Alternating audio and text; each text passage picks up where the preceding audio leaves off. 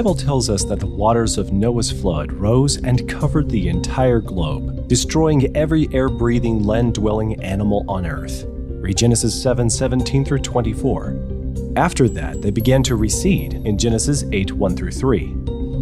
The process of receding water is mentioned repeatedly. The waters receded in Genesis 8 1. The water receded steadily from the earth in 8 3. The waters continued to recede until the tenth month, and on the first day of the tenth month, the tops of the mountains became visible. It took two and a half months from the time the ark came to rest on the mountains of Ararat until the other mountains became visible. Clearly, a lot of water was flowing off the land. The length of time taken for the waters to recede is further indicated by Genesis 8 8, which says Noah released a dove to see if the water had receded from the surface of the ground. However, the dove returned because it could find no place to set its feet because there was water over all the surface of the earth. In verse 9. In other words, the water still covered the earth when the dove was released nearly seven weeks after the mountains became visible, which was two and a half months after the ark came to rest. Together, the waters were receding for more than seven months before the earth was dry and Noah could open the door of the ark. As the waters receded from the continents, they would have eroded the land, leaving shapes that form the landscapes we see today. Thus, landscapes should provide powerful evidence for the effects of Noah's flood as well as the way of relating geological formations to the timing of the events of the flood, provided you know what to look for.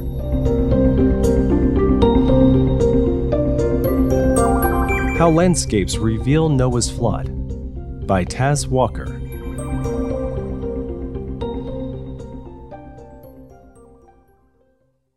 As the seafloor started sinking relative to the continents, the floodwaters covering the continents began to flow into the oceans. On each continent, the water flowed away from the higher areas of the middle toward the lower areas of the edges, in a direction generally perpendicular to the shore. Since the flood was global, the receding waters would have produced the same sort of signature all over the world. At first, the water flowed in sheets, this means that the eroded surface is relatively flat, even in areas of high elevation on the continents. The water would tend to cut across geological strata like a knife cutting cheese. Such high plateaus are a common feature of today's landscape and have been given a name peneplains, which means almost a plain. Eventually, the flow of floodwater reduced with time. Thus, the water sheets would divide into mega rivers, many times wider than the widest rivers that flow over the continents today.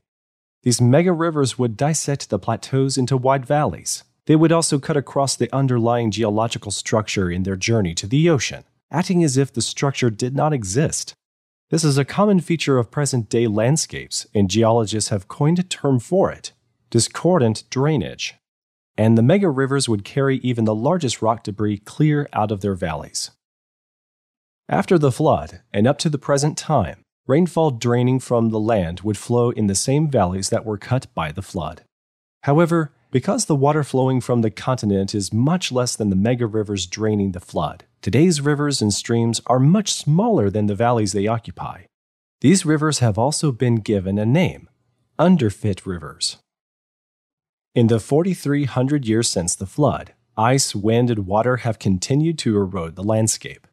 In the first few centuries, ice sheets developed in some areas of the continents, especially in the northern hemisphere, and these produced telltale effects on the landscape. However, in areas that were not glaciated, the channels cut by rivers since the flood are relatively small, about the same size as the river itself. And those rivers would not have enough energy to carry the largest rock debris, called talus, away. In order to be transported, large rock debris would need first to be broken into smaller pieces. We can use this simple model to see the effects of the receding waters of Noah's flood all over the world. Look for plateaus that have been cut relatively flat, even across the underlying geological structure, such as through mountain ranges rather than around them. Look for wide valleys that cut into the plateaus. Look for rivers that are much smaller than the valleys they occupy, and that also cut across the underlying geologic structure. Check the amount of talus in the gorges and valleys. Before I continue, you might want to get out your phone and look up this article, because there's going to be some important visuals of land structures to help you keep up. If you can't look at your phone or your computer right now, just close your eyes and just try to imagine the landscapes as I describe them. You can return to the article later, too. Armidale, New South Wales sits atop the high plateau that forms part of the Great Dividing Range, a range that runs from the north to the south of the continent adjacent to the east coast. Not far away, at the edge of the plateau, the Wollomombi Gorge cuts deep into the surface. After heavy rains, two waterfalls flow into the gorge. The Wollomombi Falls has an impressive drop, and the Chandler Falls turns down the steep escarpment in a narrow channel. The rocks in the gorge are tightly folded and faulted and have a near vertical orientation. They form part of the eastern block of Australia known as the New England Fold Belt, which was folded, deformed, and uplifted. If you see pictures or happen to visit, notice that the plateau cuts the vertical strata almost horizontally, forming an undulated land surface nearly a thousand meters above sea level.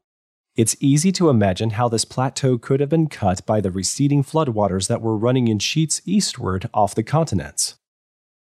The Wollomombi Gorge is quite narrow at the bottom, but nearly a kilometer wide in places at the top. It is much narrower than the wide valleys further east that are used for farming and which can be many tens of kilometers across. This narrowness indicates that the gorge was cut quite late geologically, is it possible for the gorge to have been cut by the Wollomombi and Chandler rivers in the approximately 4,500 years since the flood? That seems unlikely considering the volume of material removed from the gorge. It seems more likely that the gorge was cut very late in the flood, when the flow of the water was much reduced but still flowing with significant more energy than the present rivers can muster, even after heavy rainfall. The trees and other vegetation growing sparsely in the escarpment indicate that the escarpment is relatively stable, otherwise, the vegetation would not be able to become established. There is very little talus in the bottom of the gorge. The plunge pool of the Wollomombi Falls is about the correct size for water flows that occur at the present time, suggesting that this small pool was excavated after the flood. Although there are some blocks of rock around the plunge pool, the volume of talus is small. This suggests that the talus has accumulated after the flood and generally not been carried away. In other words, the gorge was mostly excavated when the water flows were much greater and had enough energy to carry the material out. These conclusions depend on whether the rock falling from the walls of the gorge tends to break away as large or small blocks, and how readily the rock material will break down.